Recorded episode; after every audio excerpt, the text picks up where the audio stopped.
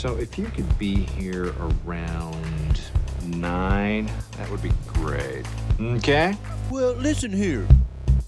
Hello, I'm Miss H, and today Mr. O and I will be discussing Season 5, Episode 3 of Love After Lockup.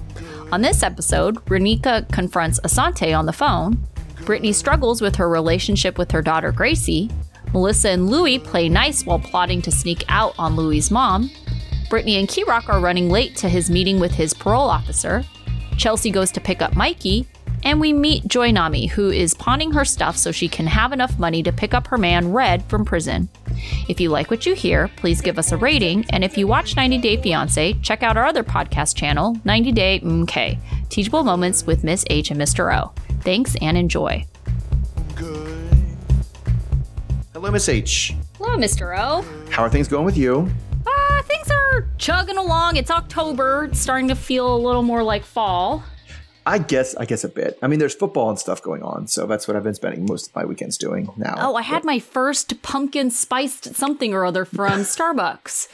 Like, I mean, in my life. I'm not talking about like of the oh, season. Oh, not even of the season of your in your life. in my life. It was Okay. actually pretty good. all right. Yeah. I mean, it's mostly sugar and like, and that's the thing is it's pumpkin spice, which means it's not actually pumpkin as much as it's just like nutmeg and cinnamon. I was Like- gonna say like cinnamon flavored because that's I was definitely getting like oh because I got a chai latte with pumpkin and I was like this is just basically an enhanced version of what it tastes like normally. That yeah, that sounds about right because if it's chai, it's got all the stuff in it already. Right. Okay. Well, speaking of enhanced versions, uh, let's talk uh, maybe Melissa and Louie. So, Melissa and Donna, uh, Louie's mom, have successfully picked up Louie from prison and they are on their way to Donna's house. Melissa tells us that she has been waiting for this moment for over 20 years, and it super annoys me that she's making it sound like she's been waiting for him since high school. But, anyways, mm-hmm, mm-hmm. Donna is already getting upset because Louis has to check in with his probation officer, and Donna wants to go with him because she doesn't trust that Louis will tell her everything. And Louis says it doesn't involve her, so why so why is she trying to go?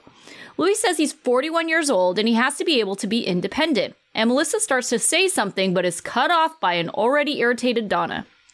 Melissa just keeps her mouth shut, and Louis tells us that everything is stressful because he didn't have to really take care of himself in prison. Louis knows he needs to take on more responsibilities now that he's out. They get back to the house, and Louis says it's kind of triggering being there because he used to get high. He's hoping his probation officer won't make him stay in Georgia for very long. Louis wants to spend his life with Melissa in New Jersey. They make plans in private to go to the hotel after dinner, and Melissa says it's up to Louis to tell his mom since she thinks she uh, they're staying there because of probation. Donna has cooked, and Louis is super excited to eat a home cooked meal. He then addresses Donna being protective and hostile and points out that maybe it's because Melissa's there, getting some of the attention she would have normally been getting. And Donna cries and says she deserves the attention because she's the one who's given him a lot of time and money. Melissa says that she's not trying to be his mom. Donna says she feels like she's being pushed aside. Louis says he understands where she's coming from. Donna then cries, saying she lost her dad and she's not ready to lose him too. Louis says he's there. He's out of prison. He just doesn't see it like they're losing each other. Louis promises that he won't go down that road again, the road of addiction, and he asks her, doesn't she want better for him?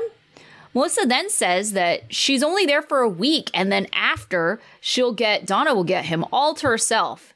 And Louis then suggests making a to go box, you know, for the hotel. Donna suggests that Melissa can sleep on the couch and says that he doesn't know if the probation officer will just roll up on them. Louis is objecting, so Donna gets nasty real quick and tells him to basically shut up, he's staying.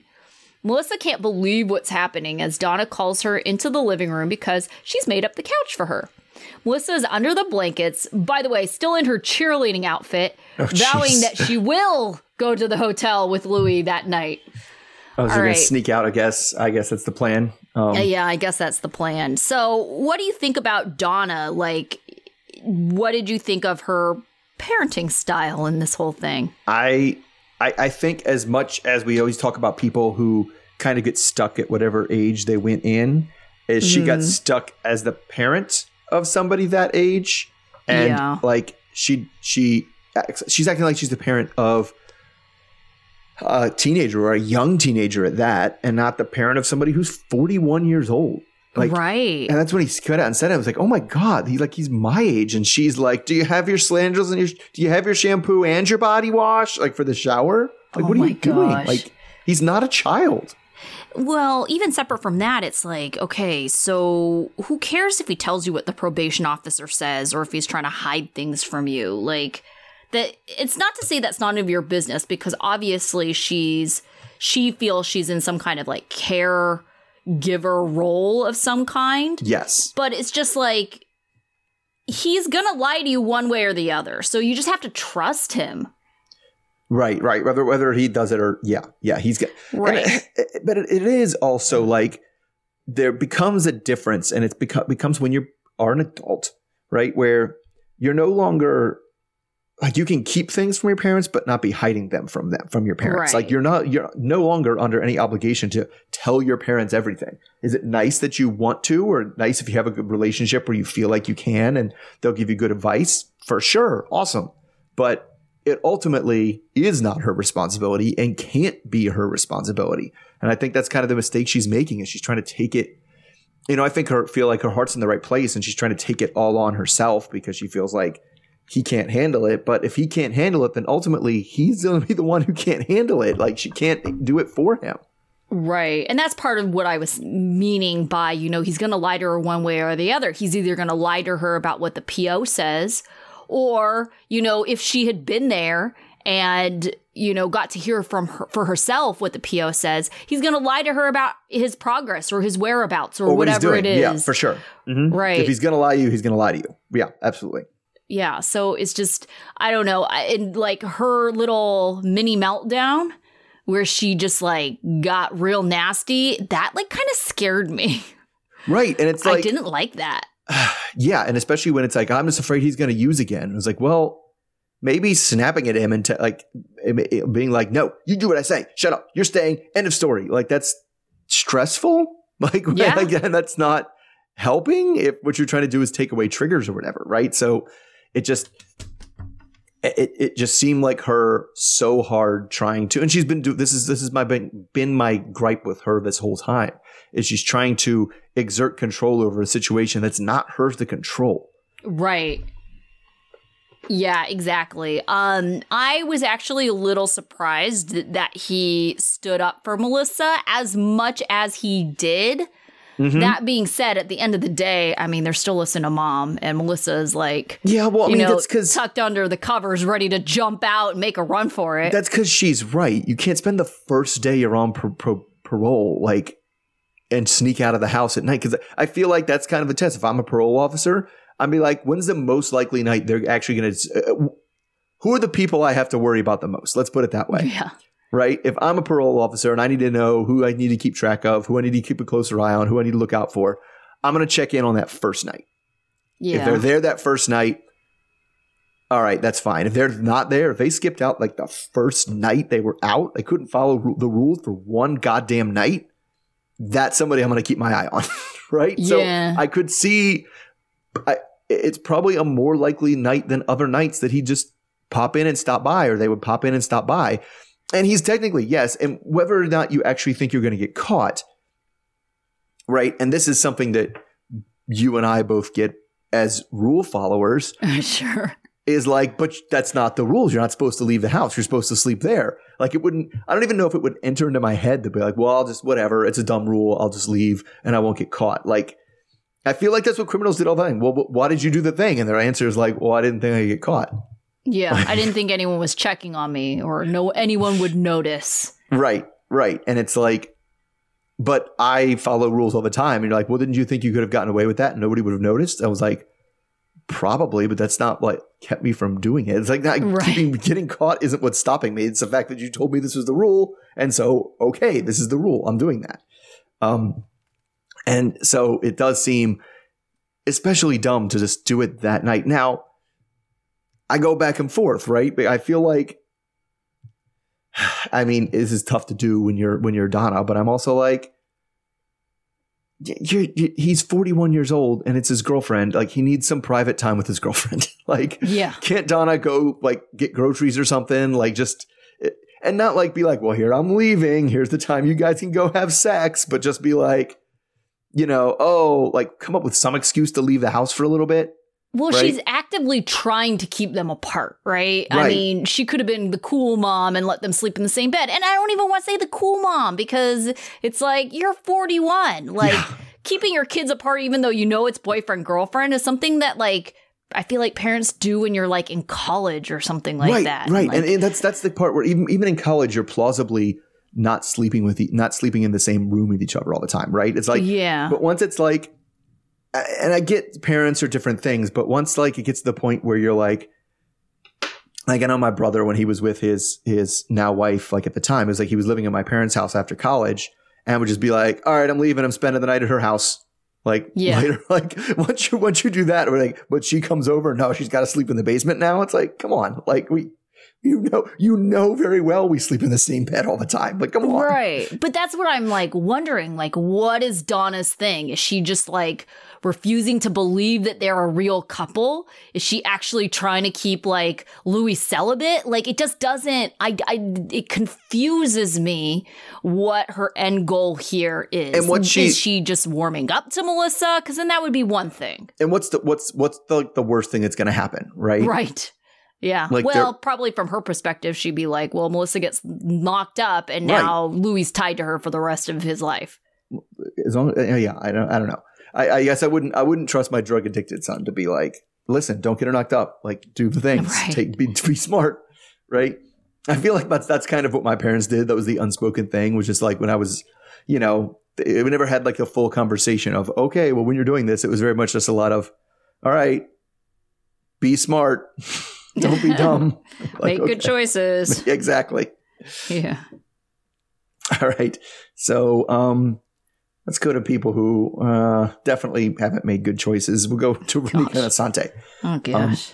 So we pick off right we pick up right where we left off with Raneka. So the PI uh KC um he's giving Auntie a direct call. So on the call on the call though, he it's not a straight up call or I can even hear a call. He's trying to scam her. So he pretends he's from the front desk of the hotel and he's like, There's been some kind of mix up. When you checking out? We thought we were checking out now. Oh, you're not checking out until March 1st? Oh, okay. So he's asking all these questions about the hotel, and you know get, they got the confirmation that she's checking out on March 1st. And then um, she, he's also like, "Well, okay, what do you, do you need anything like towels or sheets? You know, we can bring them up for you." And she's like, "Well, yeah, we could need the more washcloths." And he's like, "For one or two people." Right? So Subtle. anyway, yeah, it was very it- well. I mean, as as we see, not as slick as he might have thought it was. Yeah. So from all that, he can he found out that like he's also found out that a whole bunch of stuff. Um, like Asonta is not from Atlanta, like he says he was. He's from the mountains, and Yeah. Raneka is, um, you know, this is deeper than, than than she even thought it went. Right. So the next step, Casey, is they can either he says we can either like do some more verification, like go checking out the hotel and seeing if they're seeing if he can see them. You know, they can see them actually there together. But notably, if you come with me for that, you cannot pop out and try to fight somebody, God. or he can pull some strings and you know find a get his bond revoked, which would eventually land him back in prison. So he said it's not the polite that's not the politest course of action, but it does give you three thousand dollars back. So she chooses she's going to confirm that he's actually at the hotel with Auntie, and then if if they do, then she'll go move forward with getting the bond revoked. So she chooses. Um, I'm sorry. Um, so he says that typically in Georgia, the way it kind of works is when you want to revoke the bond, is you just go ahead and hire a bounty hunter right away, and they'll knock on the door and be like, "Hey, guess what? Your bond's up. We're coming back to jail." um, so that's what they're going for. So Casey suspects that you know this whole setup, Asonta, the whole setup, the whole time they've been talking, it's been a scam. Um, especially since, uh, um, like he thought it was very also a red flag that Asonta didn't know he had the retainer. He's like, oh, I don't know. They're just telling me it's 3000. He's like, I've never known Yeah. an inmate who didn't know exactly how much money they needed to get out of prison. That's true. So now Raneka and Casey are going to stick out the hotel and like he keeps reminding her again, like, don't pop out, don't jump out of the car, don't jump out of the car. But things don't go as planned. So producers catch up with Casey, who got a text from Auntie, and it says she's figured out that he's not a hotel employee. She says in her text, in her long, like all caps text, that she's 10 steps ahead of everyone. and she was just telling him what he wanted to hear. So you don't have any proof of anything. But Casey means that has seen this kind of thing before, and he's like, this type of angry response means I've touched a nerve. That means I'm getting close. And also, since Auntie is using the past tense, he's like the place we were staying. She's not at that hotel anymore, so there's no point in going to stake it out. So while they're talking to Casey, though, they just kind of get this weird shot where they have him, and then over his shoulder, you can see Raneka angrily talking on the phone and walking towards their conversation, and she's talking to Asonta. So, um, it he is kind of talking about this whole story about getting his social security card. He left to go get his socials. He left, you know, again at like two in the morning because he needed to get his Yeah. social security card and his God. license. Um, so she's really starting to vent all of her issues. She just starts going on a rant on the phone at him and keeps it louder and louder until he hangs up. And then she calls him back and is like, You hung up on me? I'm going to keep you. And then starts more of the airing of the grievances until her phone dies. so the whole situation has got Casey thin Casey is like re- reminiscing about the old good bounty hunting days. He's like, oh yeah, this is the good stuff. This is what I love about this job. Um, so anyway, they get in the car now and try to uh, go track down uh, Sante and Auntie. Um, so, I mean, we'll put it this way: Is Auntie really ten steps ahead of everybody here? No, no one is. I mean, she's just trying to act like it, right? Um, Right. I think it's funny that Asonta's excuse about like, oh, he's getting his social security card taken up, uh, getting taken care of at two in the morning because I've been to the social security office recently. They are not they are open not during convenient times, No. let alone at night. no, they're most they're open like from ten to two or something ridiculous. Oh my god, Like, yeah. yes, it's so terrible, yeah. Um, and then just Ante, I just feel like she's just trying to cover her ass and like get them off the scent of where they are. I think he really has been scamming her the whole time, but honestly, I think it's kind of a surprise because it seems like he was interested in Raneka like physically i mean if we recall from sex. love yes well okay they had sex but even before that leading up to that Mhm. like they were having a lot of like video chat sex like sexting and whatever like when he was still in prison and just seems weird to me that he would spend as much time talking to raneka having all this like sexy time and then having like just zero wanting to do with her right Yes. like to me it makes more sense and we've seen this happen before where the guy is trying to juggle multiple situations at the same time Right, he's right. not even trying to juggle he's like whatever see ya Right, and then she's gonna call and keep keep in touch. He's gonna be like, "Well, I'll come up with some kind of excuse, I guess. I'll- I'll, do some bare minimum." Because yeah, to me, the other thing that, that confuses me about the situation is that Auntie knows Raneka, right? yeah He's not. yeah. He's. I don't think he's lying to Auntie, no and so that's a weird situation, right? Because you're like, "I'm in prison." Imagine this. You know, your Yeah. your boyfriend's in prison, and he's like, "Oh, listen, you know, I don't got much to do. We don't have that much money. I got this woman on the line. I'm scamming her. She'll pick up my bond, and then once I get out, uh, I can I can be with you." And you're like, Yeah. "All right, that sounds good and fine, right?" And then he's like, "But I'm just gonna have sex with her one time first, like after I got the money." But before knowing I won't get any more money, but after I get this money, I'm gonna bang her, and then we can be together forever. It's like, wait, why? Why is that part of the plan? Where did that come right from? well i don't know if the girlfriend knows that part right Well, that part was on TV. She's going to find that out eventually. Oh well, yeah, yeah, yeah. Eventually, but at the moment, no. But I mean, I don't know. Ante, she she thinks that she's ten steps ahead of everyone. I don't know. Yeah, and I, I 100% don't think she is. I think No. that I think that it was when she's like, "Where are these towels that they said they were going to bring?" And then Right. called the front desk again. They were like, "What are you talking about? We're not the kind of hotel that brings you towels. Get out Right, of here!" right. And then she Yeah. was like, "Oh, like she was definitely behind on that."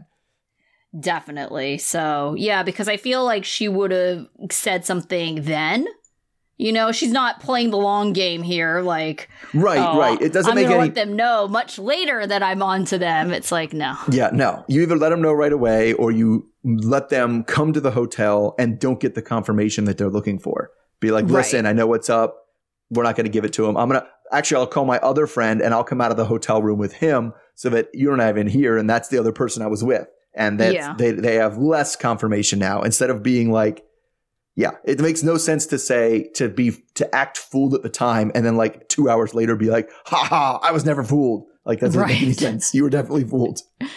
Yeah. Um I you know, it's hard for me to feel bad for Raneka because she was warned by so many people. Everybody, you know? everybody. Yeah, Yeah. And and I mean like s- some in kinder ways, you know, where people are like, "Well, maybe you should get this guy checked out." And it's like, "No, but I love him. He couldn't have possibly, you know, be scamming me because I love him." And that's just like the faultiest logic. right. So I just it's hard for me to really have a whole lot of sympathy because you know, the only thing that I feel sympathetic is that she's got kids involved in this situation. Mhm. And you know, and it doesn't make me feel sympathetic towards her at all. It makes me feel sympathetic towards the kids. yeah, for sure. They didn't. Yeah. They didn't choose any of this.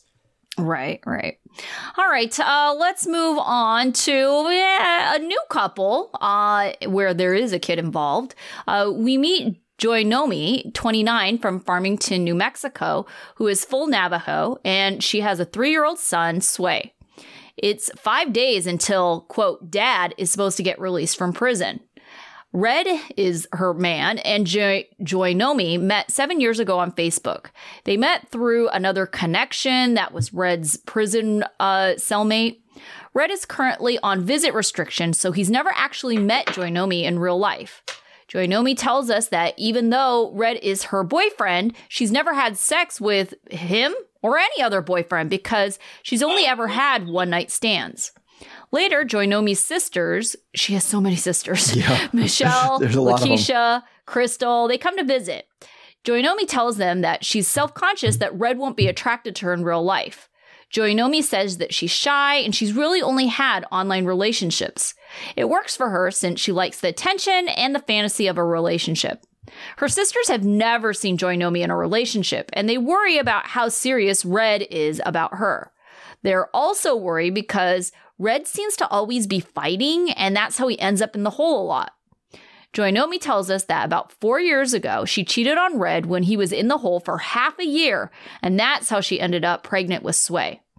Redd wants to be Sway's dad, and Joy Nomi is thrilled. Redd tells us that he wonders if she had ever, if she would have ever admitted to cheating if she hadn't gotten pregnant. And it's something that he wants to talk to her about once he's out. Joy Nomi is with her cousin and, oh, sorry, her sister, her other sister, none of the three we've already met, and they go to the pawn shop.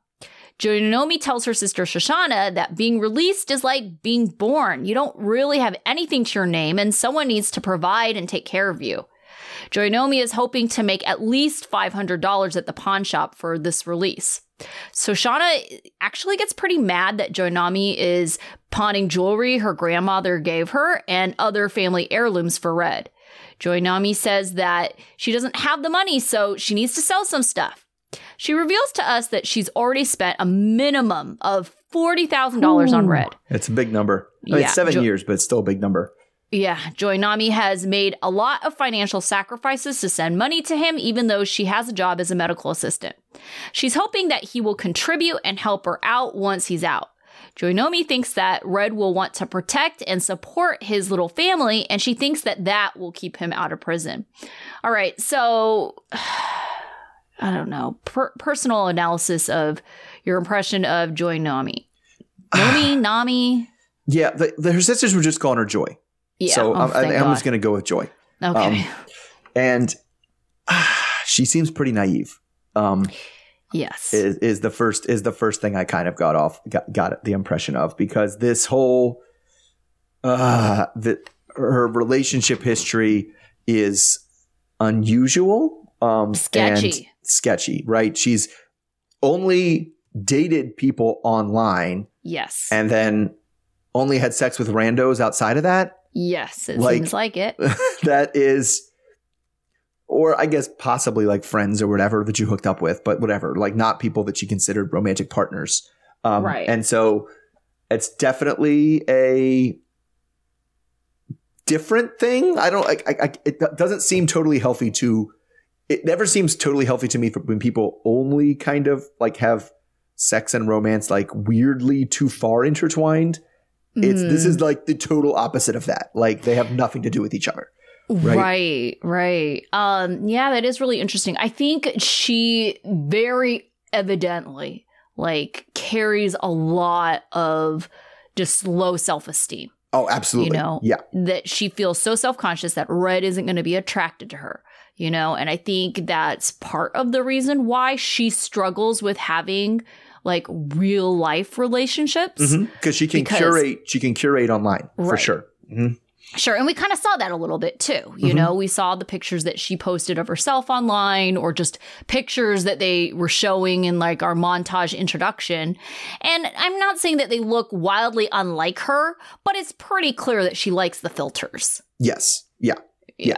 I mean, the filters and the angles and stuff, and she knows what she does. I mean, they, they kind of beat around it, but it seemed like she's really self conscious specifically about her weight. Um, Yeah. Yeah, I could see that.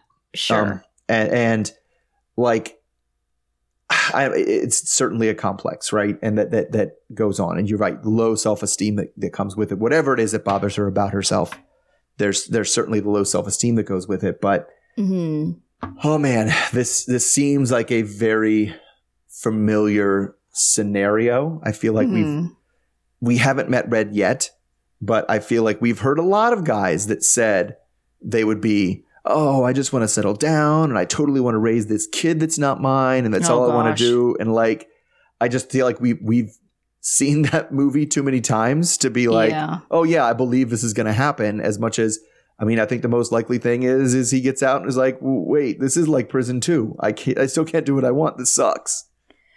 Yeah, I mean, especially like given how aggressive he is, like fighting all the time, Mhm. you know, it it just it doesn't have the elements of a successful relationship. And I'm not trying to imply by any means that, you know, he's uh, you know, going to be physical with her or anything like that. But him fighting all the time really shows that he's not going to put up with shit. Right, right. Well, and what he considers shit, right? And the thing is, like a lot of times, with what people who don't have a lot of family ex- uh, experience consider shit is just the things that it takes to be in a family. Right, Right, It's like- right. It's like, no, you can't just go out until 3 a.m. every weekend. Like that's not a thing you can do. Um, right. And, and, and stuff like that. I mean, and I think we have that a lot, right? That's why, that's why so many people are afraid of commitment in general. They're just like, okay, this is fine now, but what happens when things change or what happens when I don't want to do it or what happens when it doesn't, it gets a little old. Ah, right. Yeah. Yeah. And that I think is just a big struggle that we see on this show. It's pretty common too, is like people getting out and wanting to have this freedom that they haven't had before. And then their Mhm. partner's not understanding because they're like, well, you said you loved me. Loving me is like spending a lot of time with me and, Right, you know, and- making and- up for this lost time. Yeah, well, that's the thing. Is they both want to make up for lost time, right? Mhm. The person who's who's in prison generally wants to make up by lost time by getting out there and doing all the free stuff they could do. And- Right. And, we've seen how often their definition of freedom means freedom. I want to break the law again. Oh man, Right. damn, I'm in jail. Yeah, ah, crap. Right. We see that a lot. Like the their definition of freedom in terms the uh in in terms of my my woman can't tell me what to do also turns into the law can't tell me what to do either Right. right? Yeah. Um, and but like I said, they're both making up for lost time. They want that freedom that they never got, and the other person wants all the time that they feel like they have banked on these years of you have. I've been, you know, not with you for. We've been in a relationship for seven years, and I've literally had zero time with you. So now, in the next two years, you owe me seven years worth of time. Like, and any of it that you don't spend with me is like, well, I banked those years. I, I, I banked that time. I want it back. Well, and then speaking of bank, I think this is becomes a tricky situation because the person who spends that much money on someone like feels that the other person in some weird way owes them. Right. You It was- know? yeah, that was that was she said forty thousand dollars, which is still like Over seven years, which you know it's like is six thousand a year.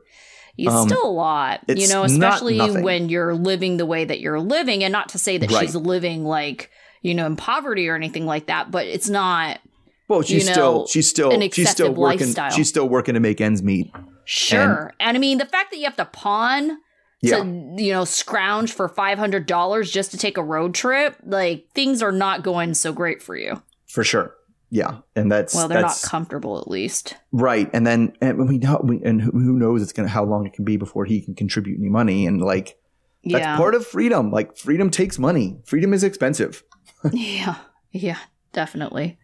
Freedom from like obligations and stuff like that. But yeah, well, freedom to do. Oh, I want to take a road trip. Oh man, I want to like even when you know I was having this discussion. Even if like, oh, I can take a trip and wow, I have a place to stay. That's amazing. I don't have to play stay for a place, but like I want to take a nice trip. Even if you do that, it's still hella expensive. Like Oh yeah, for sure. right, and so yeah, it, it, it's freedom is freedom is expensive. You know, going out drinking all night, not cheap. All right, Yeah, so definitely. Let's go to let's go to Andy and Brittany. So we pick up this one at the end of the birthday party. Remember the birthday party that Brittany went into for her son Peyton that Andy was not allowed to, to go into. So uh, Brittany says that it, in there it felt normal and she's very excited about how things went. She got to see all of her kids. It was great. So during that whole time, Andy and his son just waited in the parking lot, like in the car. So when when uh, Brittany comes out, Gracie goes home with some friends, and that leaves Brittany with Andy. And the plan was they were going to drive back to Andy's home, Andy's place in Rome. But she's just like, "Eh, it's been a long day, and I'm tired. Let's just stay here. So Andy says that he'd prefer to go home, but he's okay getting the hotel for one more night. And when I say the hotel, I mean literally the only hotel in town. right. So he says that this whole situation is a certified mess and he's just going along with it. So when they leave the parking lot, Andy wants to know, wants to, you know, asks like, oh, well, did he like my cake? And, you know, the cake that looked like poop. Um, yeah. And that's when Brittany was like, oh, yeah, man, you didn't even get to see that, did you? And it's like, no, you made him wait in the parking. Of course he didn't get to see it. so they pull into the only hotel in town. And while Andy goes inside to see if he can get a room, Brittany takes the time to have a talk with his son, trying to reassure him, but she's not like trying to bring many of their old problems with their addict mom back. Andy comes back, though, with two hotel keys and is looking forward to spending some more alone time with Brittany, which to this point has only been that like five seconds where they jumped into the pool fully clothed. Mhm. So he he says he's been pretty patient waiting for the sex, so he is pretty excited for tonight. But when they get to the room, it's it is a room with two queen beds, and she's just really tired and wants to wash up and go to bed. So she says things are super awkward being in the same room with Andy right now, as much as she you know cares for him. But while she's in the shower, um, Andy has some pretty high hopes as he puts out the privacy please tag, which is like, isn't it like eleven thirty at night? You don't need to put out the privacy. yeah. He's just trying to make a point. It's like putting your Yeah. sock on the door, you know? Yeah, he's like, I know nobody, I know my roommate's out of town, but I'm still putting the sock on the door. I want Yeah. everyone who comes by to know. Anyway, so we pick up the next morning where Brittany says that last night was weird, and Andy uses the word odd. So we get a back and forth about what to happen, what happened from each of them separately. Um, Andy tells us that they were not intimate, which was off-putting to him. So Brittany says that she laid down to sleep after the shower, and he kept trying to snuggle his way into sex, which she was not at all into. So she says the last thing she needed was him being all extra like that. So while she's in the room alone, you know, Andy's outside doing his interview, she gets a call from Gracie, who just wants to talk about how upset she is. Like she just starts telling her about, oh, all this trauma. And I just feel like everything's being repeated, especially like since I guess yesterday, the thing that really got her was yesterday when they were talking things out when Gracie came into the room upset that uh, Brittany had said something around along the lines of, you know, I always felt like I take advantage of you because I know you would come back no matter what. And that really got Gracie because Mm. that's kind of uh, the part of her she hates the most is the fact that she knows like that the, that Brittany can do a lot of crap to her and it ends up being her who has to come back. Whatever. So Brittany is ready to listen and make things right, but that's going to take a lot of time, which she's asking for Gracie now. So Gracie's very hot and cold. I was very confused. We'll get there. So she tells us that it's, in situ, it's moments and situations like this that used to trigger her to use before. And she's right now feeling like her whole family is just kind of sitting there and watching and waiting for her to fail. And that makes it feel like a whole other prison. So I guess that was me. I, I don't know what to make of what Gracie wants.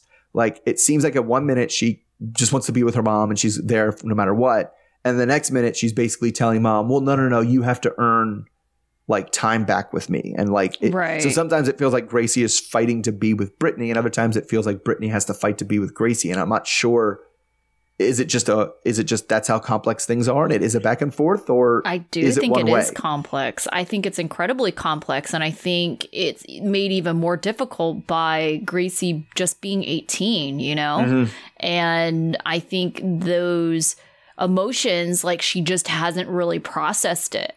And I think that, you know, it's like, oh, your mom's out and you can see your mom. It's like the obvious reaction that people would kind of put on you is, great, this is good news. It is a happy day. Mm-hmm. And then when she wasn't feeling that way, I think it, she didn't know why she wasn't feeling that way. And I think part of it is that she's had this complicated relationship with her mom. And I think there is this fear that, you know, her mom is going to either go back to prison or just not put in the effort to build the kind of relationship with Gracie. And that's going to feel like such a rejection and such a loss. And I can certainly see her feeling that anxiety because, you know, like I, even as an adult, like if I think back, you know, and if this were my situation and this were and I was Gracie, I would be incredibly resentful that mom already has a boyfriend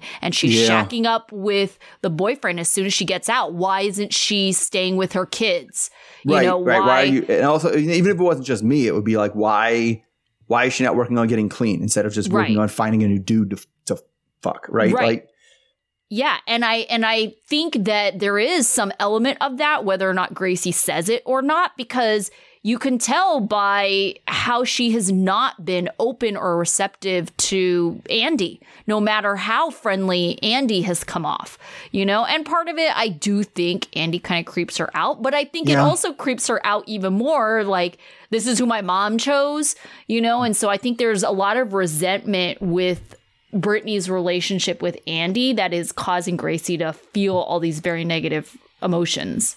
Yeah, I mean, I think it has a little. I think it's also a little bit of like, I don't know. I'm not not, say, not saying that Gracie is this, but it's kind of like when you and you would know this when you leave a cat for a long time, mm-hmm. right? You come back and they like are all snuggling up on you and they're like rubbing on your leg and they want to hop on your lap and then like after about ten minutes of that they're like, and then they bite you. like it's oh, like God, right. It's very much, it- but it is. It's very much like, oh, I missed you so much. You're my favorite. This is great. And then, wait a second, you fucking asshole. Why did you leave? Like, god damn it, that was bullshit. Right? And they they want both, so they feel excited that I'm back, excited to be with with me. And I think it's very similar, right? I think Gracie Yeah. is like. Her mom is there and she loves her mom and she wants to be with her mom and she like, like it's very exciting to her that her mom's back. But also her mom was really mean to her before and her mom keeps abandoning her and uh, uh, in whether voluntarily or not.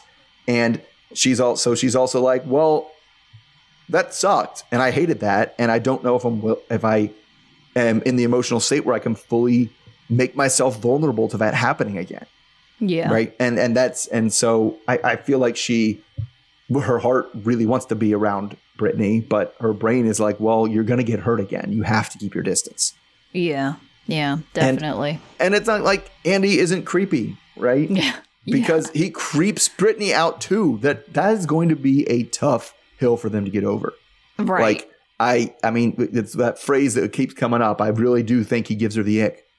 Like I think in Yeah. person and physically it's just like uh, Yeah, but I mean, and this is like kind of the problem too, right? Is he's trying to make it so she's all independent, but it's almost like a obligation, like we were just talking about. You know, Joynami giving Redd all that money. It's like he's giving her this money, and I feel like there's some part of him that is like she owes me. Yeah, I'm trying to set her up to be independent, but it's like, but are you? Are you really? Just by giving her cash? It's not like you're giving her a job. Mm-hmm. She is still really dependent on you. What is she going to do with $1,200? Well, let's be real here $500. What is she going to do with that? She can't rent a place with that. She can't Nope. buy a car with that. nope. Like she could barely get groceries with that. I mean, five, it's, Right. it's I mean I mean that you five hundred dollars if you have to go out and do everything with it. Maybe up two weeks if you really stretch it. Like Yeah. That's and it. then what is she going to do? And then what do you so, do, right? yeah. So it's like she almost has to just like deal with this guy because that's her only option right now. And I just, I feel so sad for the people that don't have options and they like feel like they have to be in these relationships because to me, that's not, you know, it's, it's not a real relationship, right? It's, it's right. Right. It's, It's- it's not it's not a hostage situation or like anything that Right. in particular Andy is doing wrong, but it's still like I mean, he should feel bad and I think he might he should feel bad that like she doesn't have any other options. right. And because like yeah, what is it is that the only reason she's with me is because there's literally no other options because she even says to us that her family is not really supportive of her. Yeah. Yeah, it's tough. Well, from them to a little bit more supportive of a family, we got Brittany and Kerok. So Cri- Kerok is so happy because he's eating his mom's soul food and he's been dreaming about it. The family makes fun of Kerok eating too quickly, and Kerok says that he has to get used to slowing down because he used to have to eat fast in prison so he wouldn't have to share his food. Kerok tells us that he was in the hole a lot when he first got to prison, so he didn't have much contact with his family. His mom gives Kerok a cigar and tells us that prison saved his life because it kept Kerok off the streets. Her only regret for him is that he lost the best years of his life. Kerok's mom wants to be there for all his firsts since she feels like she missed out, like his first cigar. Brittany tries it and makes a face the whole time. After taking a few pics, they skip out so they can spend the night in a hotel together. Back at the hotel room, Brittany is showing Kerok all the gifts she got for him, including a Michael Kors wallet, a Citizen watch, some Louis Vuitton loafers. Brittany tells us that she spent around 4000 on stuff for Kerok, and he is so appreciative of being spoiled. They comment that this is the first time that they haven't had to be on watch while being intimate, and it's also been like two years. They make their way to the shower and close the door. Brittany and Kerok, you know, morning after, they still have chemistry. They're so happy that all the things they talked about in prison can now be a reality. It's about an hour to Kerok's PO appointment, and Kerok just hopes that he gets someone who's fair. Brittany is starting to get stressed out that it's taking them so long to pack up and leave. Kerok is the calm one, even though it's his parole, uh, you know, meeting, as Brittany is driving like a maniac, trying to get him to his parole officer on time. They're bickering as Kerok is starting to worry about the time too. Brittany tells us that she's always been the more submissive person, but she says once she's had enough, she's had enough. She gets him to the PO 10 minutes before his appointment time and she tells him to text her, and he says, probably not. So it's pretty clear that they're annoyed with one another. He then calls her to tell her that they're at the wrong probation center. She claims he said Richmond, where he claims he told her Chesterfield. So we close with that. All right. So, you know, in a situation like this, uh, what advice would you have given them for their uh, trip to the PO here? what, what were the missteps? Well, misstep number one is you have to figure out where you're going the night before you go. Like Okay. especially if it's when it's early morning, you have to, yeah, because there's two of them, and well, I, look, I looked it up. Chester, Chesterfield and, and Richmond are like a half hour apart. Okay. Um, so they're definitely when the five minutes before meeting, they're not making it right, to the other meeting. Sure, sure. They won't be like absurdly late, especially if he calls ahead and is like, "Listen, I went to the Richmond office." Uh, Yeah. uh," right. I don't think it's gonna like be the worst thing in the world. Not a good look, but not the worst thing in the world. And like, And especially because he has proof that he was at the other parole office. right, You know, easily verifiable by the people who are working there and are like, we don't have you as having an appointment here. right, right. Yes. So, so that's not going to be the worst thing in the world, but they, who boy, they got to figure out this, uh, this driving under stress thing for sure. Like, I mean, it was, it, it's tough because I get, I, I get that they're both under stress, Yeah. but like, he's got to let her drive. you can't just yell. You can't yell at the person driving the whole time because that just makes them more stressed, and then everybody gets more stressed, and then it just it goes. But it, it definitely doesn't serve well for the um, you know, the kind of theory that oh, if you ever you know think somebody's the one, go on a road trip with them, see how Yeah. that goes, and then then Yeah. you'll, then you'll know for sure if you can get along. That did that did, that didn't really pass this test for sure. No, no. And I don't know, were you team Kerok or Brittany in the car then? I mean, I, I thought they were both doing the same thing. They weren't. Neither of them were listening to each other, Right. and it's like they were almost kind of saying the same thing. And it's like, but to me, I think it's I think it's a little bit different than it used to be. I feel like it used to be if you were in the car with somebody, the driver drove, and the person in the passenger seat figured out where you were going and told the driver where to go. Right. Yeah. The driver had to worry about traffic, and they had to worry about other things. But I think now, like with the phones and the nav and stuff, no, I want my phone hooked up to the nav. I will look at my phone. I will go where my phone tells me to do. Don't don't open your phone and tell me to go some other way. Like th- no, like I have it. I have it, uh, it, it collected now.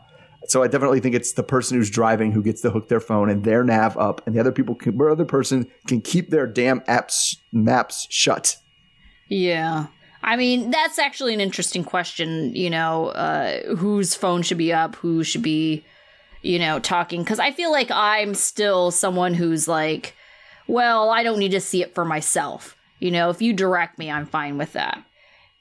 But at the same time, there are certainly bad navigators. I For mean, sure. Yeah. Oh, Like- over there. You put the right there. Oh, right, yeah, right. crap. I need to know at least a mile ahead of the next turn if I need to be in the right lane or the left lane because that's what stresses me out when I'm not in control and I don't know where I'm going. Mm-hmm. Is I don't know what it is, but it's like being in the wrong lane and then having to like turn. I don't like that. So it's just like just get me in the right lane and tell me about Yeah, I'm very you know, much, very much like, far. all right, your next, and I am. I'm like, okay, well, the next turn is going to be a left. Like, as soon as you get on the road, like, the next turn is going to be a right. The next turn is going to be a left. I'll let you know when it's coming up. yeah, Um, yeah, definitely.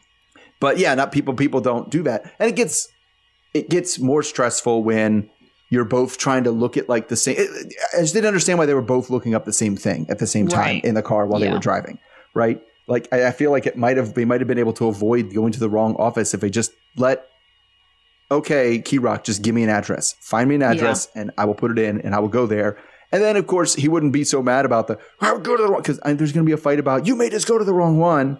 When I'd be Right. like, no, you told me the address to go to. I went to where you told me to go. Right. But yeah, I, I like my I like having my own up, and I like seeing it because I like I like constantly looking at it. Okay, half a mile. Okay, okay, two more miles. Okay, two, one half one and a half more miles. Like I like seeing that as I come up to it myself because I. Yeah, I mean, I'm kind of indifferent to it. It does help, I think, but I also don't need it. So, yeah. Mm-hmm. All right. So last on the list is Chelsea and Mikey. So Chelsea Chelsea is on the road and she has butterflies in her stomach. So it's the day before Mikey's release. So she's driving down the same thing everybody else does, driving down to be near the prison for the next day. So she gets there, gets to the hotel, and calls her friend Beth. So on the call, we're reminded that she has kids and hopes that Mikey can be a father figure for them, mostly for her youngest Trevor because his dad isn't around. So obviously, if her kids don't like him, she's not sure this whole thing is going to work. So we catch up to her early the next morning after a crappy sleep, driving the what she says is five to 10 minutes to get to Mikey. So she tells us that she's still trying to process the trauma of um, her last relationship, which had um, which had abuse and stuff. So that also makes her afraid, uh, kind of nervous. Part of that trauma is her uh, fear of having sex, which is why she wants to wait like a few months after they get out. So these are not really things that she shared with Mikey yet for fear of pushing him away. So then she gets to the parking area, which is across like the pond from the prison. She can actually see the prison on this one um, and starts her wait. So it doesn't it doesn't take very long before there's a truck that pulls up. So he gets out with a couple of boxes and like one of them has a keyboard in it. I guess is what he had in prison. Um, but he drops That them is like a very popular box. I feel like there have been a lot of, of keyboards. releases. Yes, where we have a keyboards. Is it Michael and Justine? He had a keyboard. At least he, he was at least a musician, but I mean, yeah, yeah. but I feel like it's very popular. Maybe there's just a lot of used keyboards in prison. Yeah. Um, so anyway, um, they kiss. They you, you, you, she misses some of the greetings that he's trying to say because he's trying to sign things to her, and she's just like spinning around, like "Look at me, look at me, aren't I pretty?" Um, like you get to see my body now. Um, but he says he's sky high with happiness. Uh, he says he's overwhelmed, but it's a good overwhelming, and she's excited as well. So he then we get like that turn where he gets to tell us how he ended up in prison. And he just says that growing up, he just basically stole everything. And that took him off, that ventured him off into a criminal lifestyle, which before long meant before he even knew what was going on, he was catching felony charges. So his last stint in prison was multiple charges stemming from a stealing of a car. So he served four out of his 16, four out of his 16 year sentence, and he'll be on parole for another six years. He says he's learned a lot about how Chelsea, he learned a lot about Chelsea when she was there for him after his strokes, which we heard about last season. So once they get in the car, he asks for her phone to type messages for her, but she says, Don't worry about that. I can read lips. And, um, but he still wants to get better at signing, so she doesn't have to do that, which of course he wants to do because she's the love of his life. And he also gives her like a promise ring in the car that she kind of refuses. And he's like, I insist. So I was a little confused about what the promise ring was. Um, well, I think it was his ring.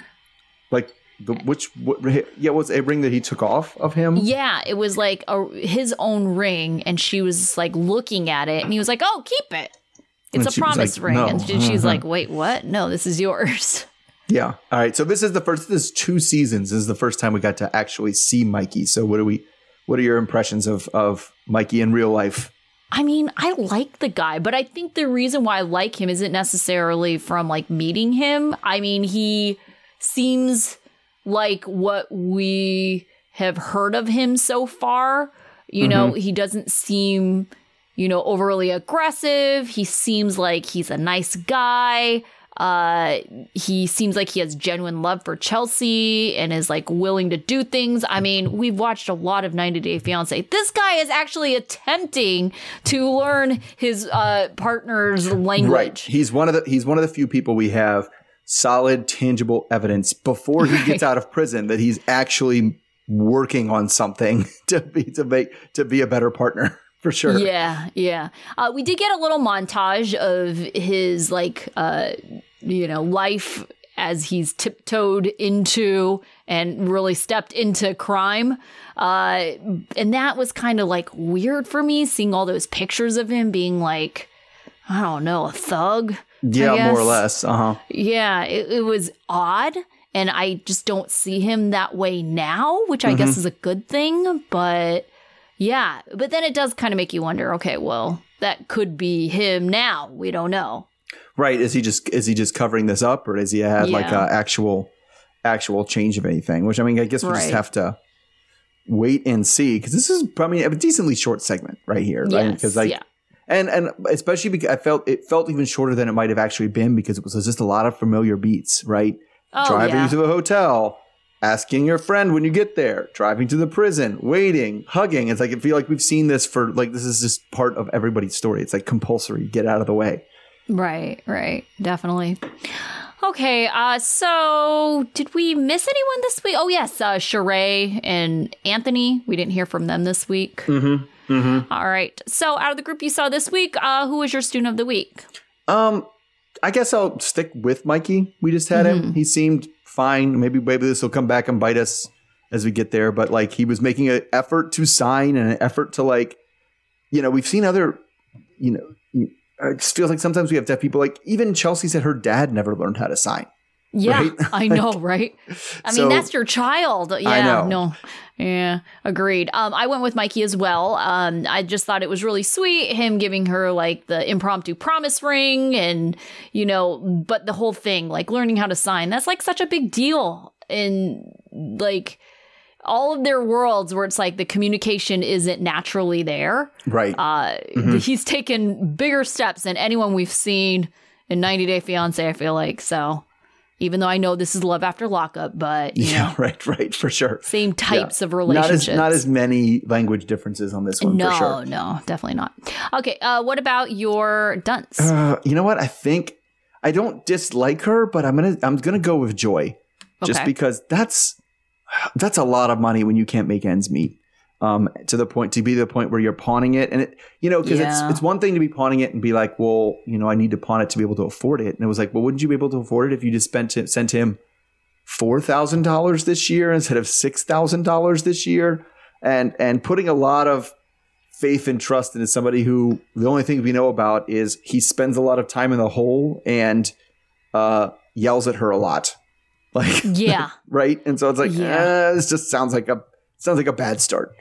Right. No, I agree. I also went with Joy. We're very much on the same page this week. Uh yeah, for the reason of like I feel like she is basically paying for a dad for her son.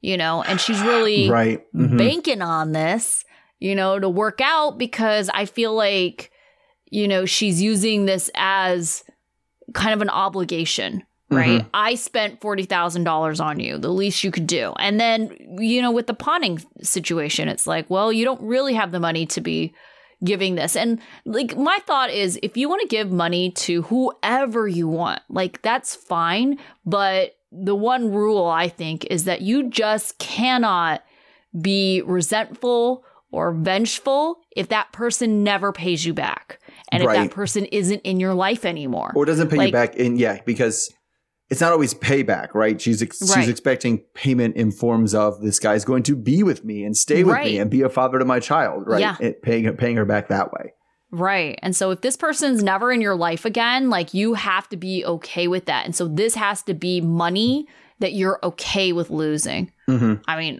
that was an impromptu life lesson, but that wasn't my actual life lesson for the week. uh so like like, uh, you said that life lessons. I'll go to my life lessons and mine was like towards donna and it's like at a certain point as a parent you have to make the transition but between like rule giver and advisor right? Mhm. and you don't get to make the rules anymore right? And that happens at some point in early adulthood right? When Yeah. it's like and it's like you you are absolutely allowed to give your kids advice forever. That is fine you can't tell them you can't do something anymore Yeah. Yeah. Uh, mine was actually for Brittany and Kerok. When planning on being somewhere important at a specific time, always leave yourself enough time for Oh, things yeah. to go wrong. I mean, getting there an hour early is much better than getting there 10 minutes late. Yep. Yep. No, I it, and you're right. I do I do the same thing too. I would be like I would I would have I would have looked at the traffic beforehand, right? Double be that time. Yep. Uh-huh. Yeah. Yeah, I would have done the same. And honestly, I would have like seen what was close by and like, oh, is there a Starbucks we can hang out at if we happen to, get, there early? Get there close Yes. by. Yeah, yeah. I, I could see Right. that. It just Yeah. I, but- and you and me the same on that. I just don't Yeah, we are. I don't understand. It just it just it, it it's not the it's so much not the way my brain works that I'm Right. like I knew when I had to leave and I Let's left. subtract that time. Yeah, and I know. I, don't people are saying well we have to go okay well no and then like oh I wanted to leave and we actually left a half hour after I wanted to leave I was like that doesn't make any sense to me what do you mean yeah, you Just said you were going to leave at the time. Just leave at that just time. leave like what are you doing like yeah yeah, that's crazy to me. All right, uh, so we will be back again with this group next week. yep we'll see everybody then Okay, so until then, all right okay okay, bye. bye.